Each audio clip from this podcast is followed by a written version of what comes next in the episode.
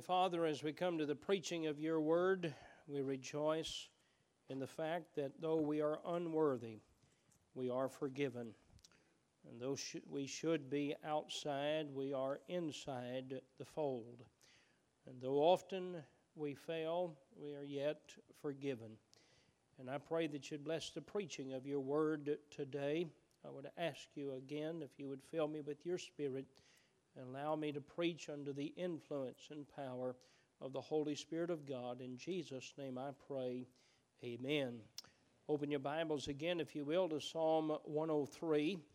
And um, I want you to notice before I begin the message, the wording of the verses. In verse number three, you have the word forgiveth. I've underlined that in the Bible. And then the next line, you have the word healeth. I have that word underlined. In verse 4, you have the word redeemeth. I have that underlined. In verse number 5, I have the word satisfieth underlined. And then in verse number 6, I have the word executeth. I believe every word is important. He said, Not one jot or tittle will pass away till all of his word is fulfilled. And I'm glad that these words are not only here, but they're given in the tense that they are given. It doesn't say he forgave, it says he forgiveth. He continues to do all these things, not a one time, but a continual. I'm going to preach for a few minutes on this subject things we cannot forget. There are occasional events that are so life changing and mind sobering in our nation or in our world that we vow never to forget them. For example, 9 11, though that was 20 years ago for many of us, we know exactly what 9 11 was. When I say that, you have a mental picture in your mind, no doubt, as you see a plane uh, crashing into a building and that uh, building going up in flames. That was a day marked by the words, never forget. Now, we made that statement for several reasons. We did not want to forget because we didn't ever want to be caught off guard again and attacked by our enemies in that way, so we said we'll never forget. We did not want to forget those Americans that lost their lives, and so we said we'll never forget. We did not want to tolerate or repeat the, the type of actions and behaviors that brought on such an attack by our enemies. And yet, since then, just 20 years later, we have not only mostly forgotten the day and the lives that were lost, we've continued as a nation to move away from patriotism, capitalism, the things that have made America what it was. Now, the psalmist here gives us a reminder of things that we should never forget, things that we need to be constantly reminded of. We are by nature a forgetful people. Uh, we, and I'm not talking about a senior moment, I'm not talking about that forgetting. I'm talking about we oftentimes get tired of truth or tired of principle or tired of behaviors that keep us safe and secure in the Lord. We forget what the Lord has done for us. We often forget where He saved us from. We often forget where He saved us from going. And we become lax in our faith and sometimes even filled with pride as to who we are rather than what he has done. David deals with this, with this issue in this chapter, and in these first two verses, he calls on his own soul, his own heart, his own mind to remember what the Lord has done for him. And he wants to stir up our heart. And I'm going to tell you this morning, I don't want you to just sit there and listen. I, I want you to participate in your mind and in your heart and remember what the psalmist is putting in our mind. He wants to stir us up. You, you, see, you can hear me and not be moved, but you can receive what I'm saying, and you can be stirred in your heart and stirred in your emotion to the place of excitement about the Lord again about what God has promised to do for us. David calls on us initially here to do two things. First of all, he calls upon us uh, to praise the Lord. And that's what he means here when he says, Bless uh, the Lord. Uh, bless means to kneel with the idea of adoration and praise. David knows that God is worthy of praise and he calls on us. And I'm asking you this morning, if you will, in your heart and mind, to praise God again for what he's done, where he saved us from, where he keeps us from going. I told you about Ben Stidham that passed away on Friday. The Lord blessed him with a good mind all the way to the point of his death, just a few hours before he was unconscious uh, uh, the uh, day on Friday. Up to that time, he knew everyone and he remembered a lot of things in his life. One by one, people came to see him and they uh, opened the window of the living room where he was there. And, and for a while, he even sat in a chair and people would come by and just say, Ben, I love you uh, Ben, thank you for being my friend. And he, he would remember each one of them. A man came by to see him and he said, Ben, I don't know if you remember me, but a few years ago, my brother and I were in a t- terrible uh, uh automobile accident. And you were the first to the scene. My brother died in that accident. And I would have died, but you saved me. You got me out of the car. You got me in the ambulance and you saved my life, and I just come to say thank you. Ben did remember him, and he remembered the occasion, and that's what the psalmist is saying. Do you remember when he saved you from hell? Do you remember when he saved you from your sin? He said, Now I want you to do something for me. I want you to bless the Lord, O my soul, and thank him for the day that he forgave you of your sin. Second of all, he calls on the soul to ponder, to think deeply, and he challenges his soul not to forget what God has done. And he uses these personal pronouns in verses 3, 4, and 5. Thee and thy and thine all refer to his soul, saying, uh, Don't forget, in fact, I don't want you to just have a brief recollection, I want you to ponder what the Lord has done. You see, forgetting is far more than just failing to remember. The word carries the idea of forgetting God to the place, don't miss it, forgetting God to the place that we replace Him with something else. There was a day when God saved you from your sin. You were so excited, you said, I'll never forget this day. I'll never forget what God has done. He said, I want you to ponder so that you do not forget. And David wants his soul to, comp, uh, uh, to contemplate all of the benefits that God has given him since salvation. It is interesting that the root word for benefits, do you know is a root word for the root uh, word, and you, you would uh, associate these, but the word camel the, the animal camel. I've often joked that a camel is a horse assembled by a Baptist committee. But anyway, uh, uh, a camel uh, made specifically for a task. Uh, uh, they've been called the ship of the desert, the camel. Now, the root word for benefit and the root word for camel uh, is the same. And the folks that live in the Middle East, the camel's importance can't be overstated. Now, understand, he's talking about the Lord's benefits. The Lord's benefits. And so these camels, they carry heavy burdens over long uh, distance and through difficult terrain. They can survive long periods of time with very little uh, food or very little water. And they're essential to the travelers needing to cross the burning sands of the desert and arrive safely at their desired destination. And in the Bible, wealth is often measured by how many camels a person owned. So, like camels, David talks about the benefits or the camels of God that have carried the child of God across the vast barren deserts of this life. For you see, not only has He saved me, not only did He forgive me of my sin and make me a child of God, His grace has carried me through many difficulties.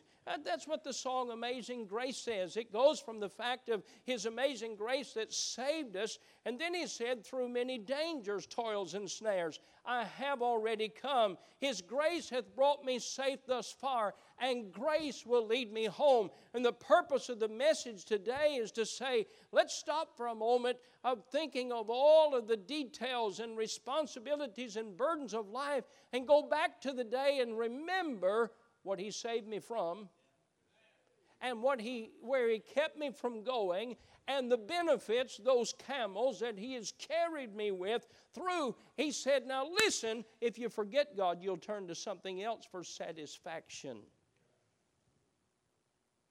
Sometimes the soul forgets how good god has been and continues to be to his children. Let me give you this illustration. Have you ever purchased something and then you got home and realized you already had what you just purchased. Now, I'm not talking about potato chips and ice cream. We always have to, we don't want to run out of that. But there's some things you don't need two of. And, and, and, and you know, one way to find what you have but you can't find it is to buy another one. So I use this illustration to say have you ever purchased something and then remembered, or then when you got home, you found you already had it, but you forgot it. Um, and, and, and, and you think, oh, I didn't need to buy that, I already had it. Now, if you're not careful, you go looking for something to satisfy your soul when you already have everything it takes to satisfy your soul, and that is faith in Christ and a daily and a personal relationship with Him. I want you to write down five words if you have a pencil, if you take notes in sermons, and you don't have to, but I want you to write down five words as I go through the uh, sermon. First of all, I want you to write down the word sinner. And I want to remind us today what God has done for us. And I want to say, first of all, as a sinner, He forgave me. As a sinner, He forgave me. Look at verse number three who forgiveth all thine iniquities. Now, it's a wonderful thing when Christ saved us, He did three things for us. First of all, He forgave us of all our sin.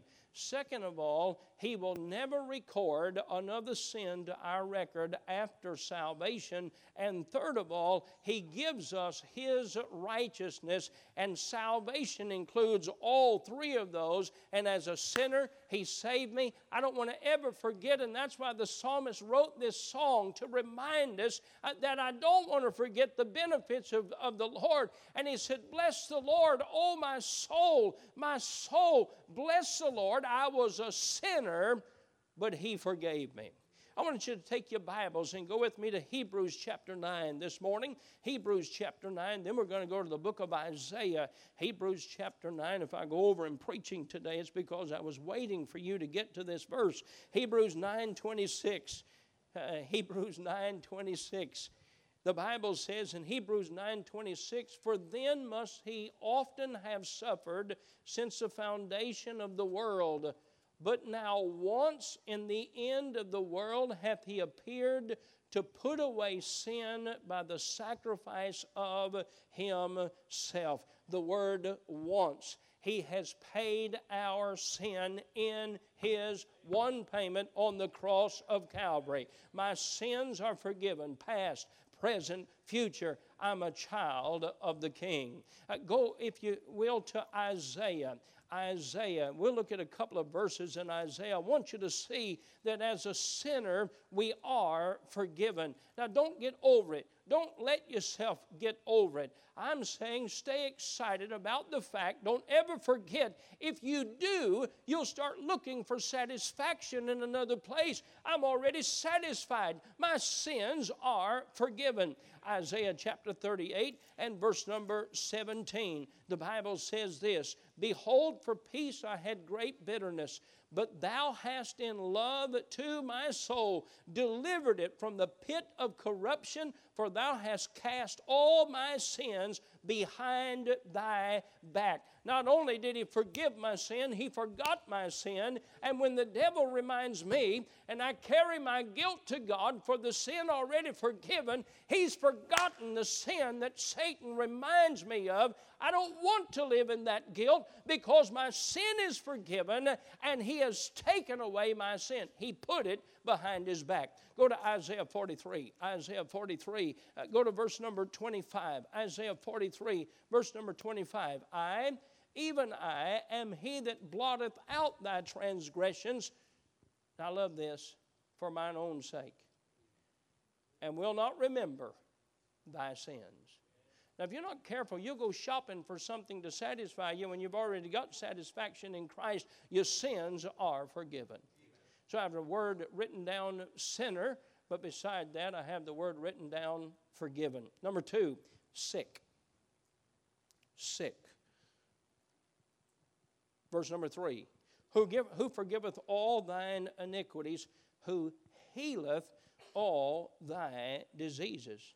Now, this is not referring to a physical sickness or a physical healing.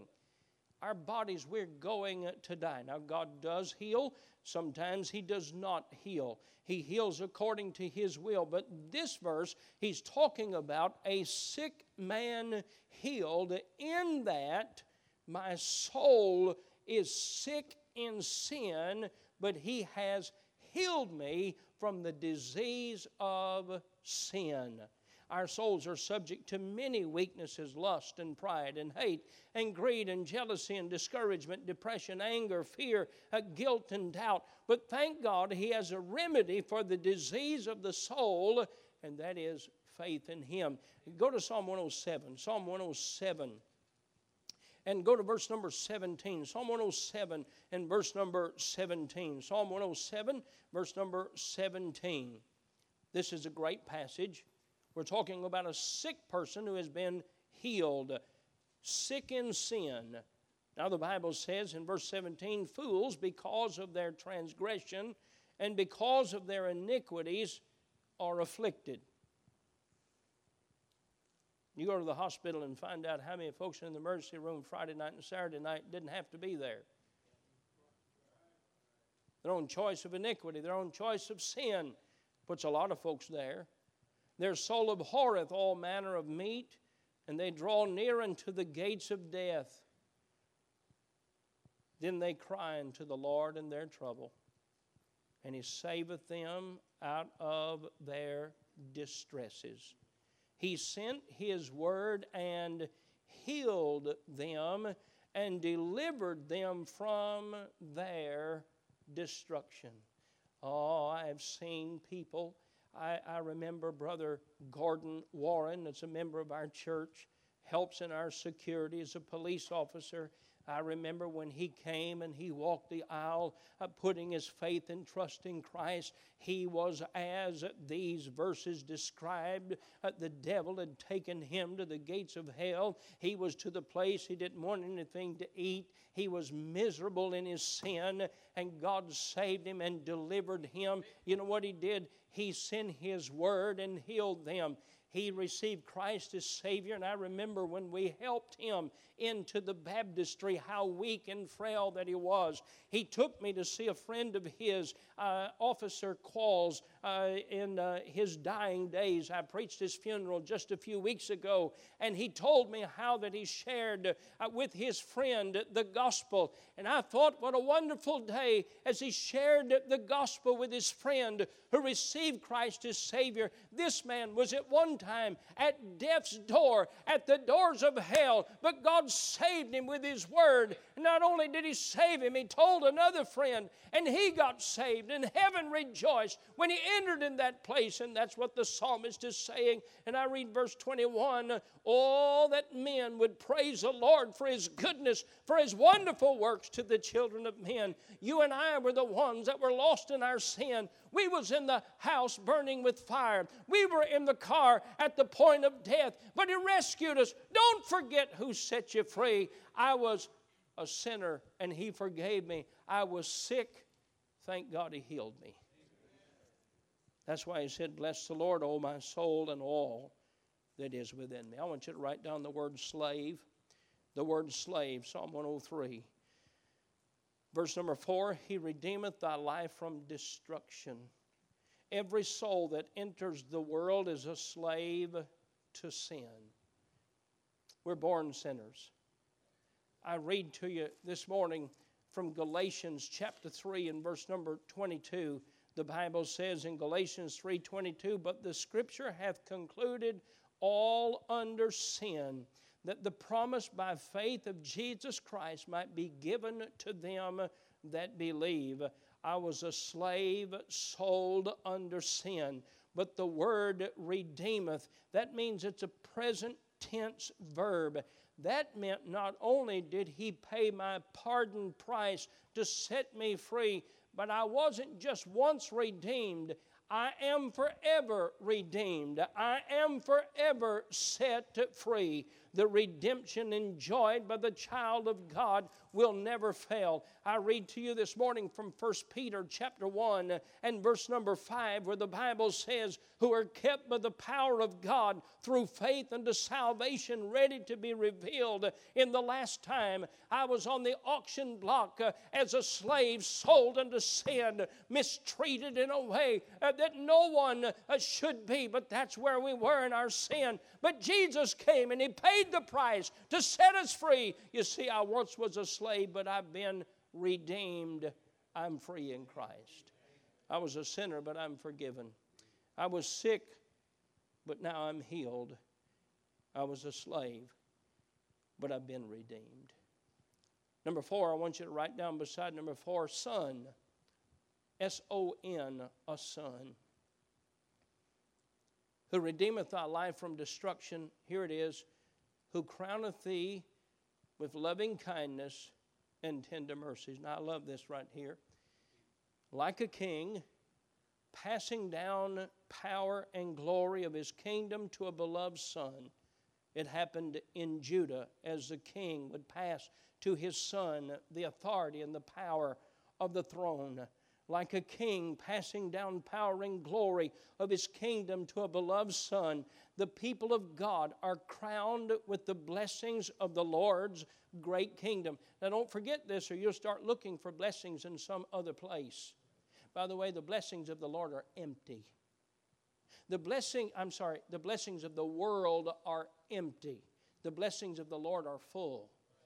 The blessings of the world are vanity. Oh, I've met those that have all of the wealth of the world. I've met those that have the fancy houses and all of that, and there's nothing wrong with that. Oh, but dear friend, that's not where you find peace and contentment and joy and happiness. You find that in Christ because He's the one that's crowned us with glory we're told that he crowns his children with loving kindness and tender mercies. Loving kindness of the Old Testament corresponds to the New Testament word grace. In the Old Testament, he gives loving kindness. In the New Testament, he gives grace. They operate, they work the same way. Thank God there is grace for the journey. According to Paul's writings in 2 Corinthians chapter 12, verse number 9, his grace is sufficient, and in my weakness, his strength is made perfect. You know what I noticed in this passage? I noticed he doesn't just give mercy, he gives tender mercy. I notice he doesn't just give kindness, that's wonderful, but he gives loving kindness. Have you ever looked to see how God always operates in the superlative? We do that in exaggeration. I bet that cost a million dollars. Now, what we mean is an exaggeration, that's a big price.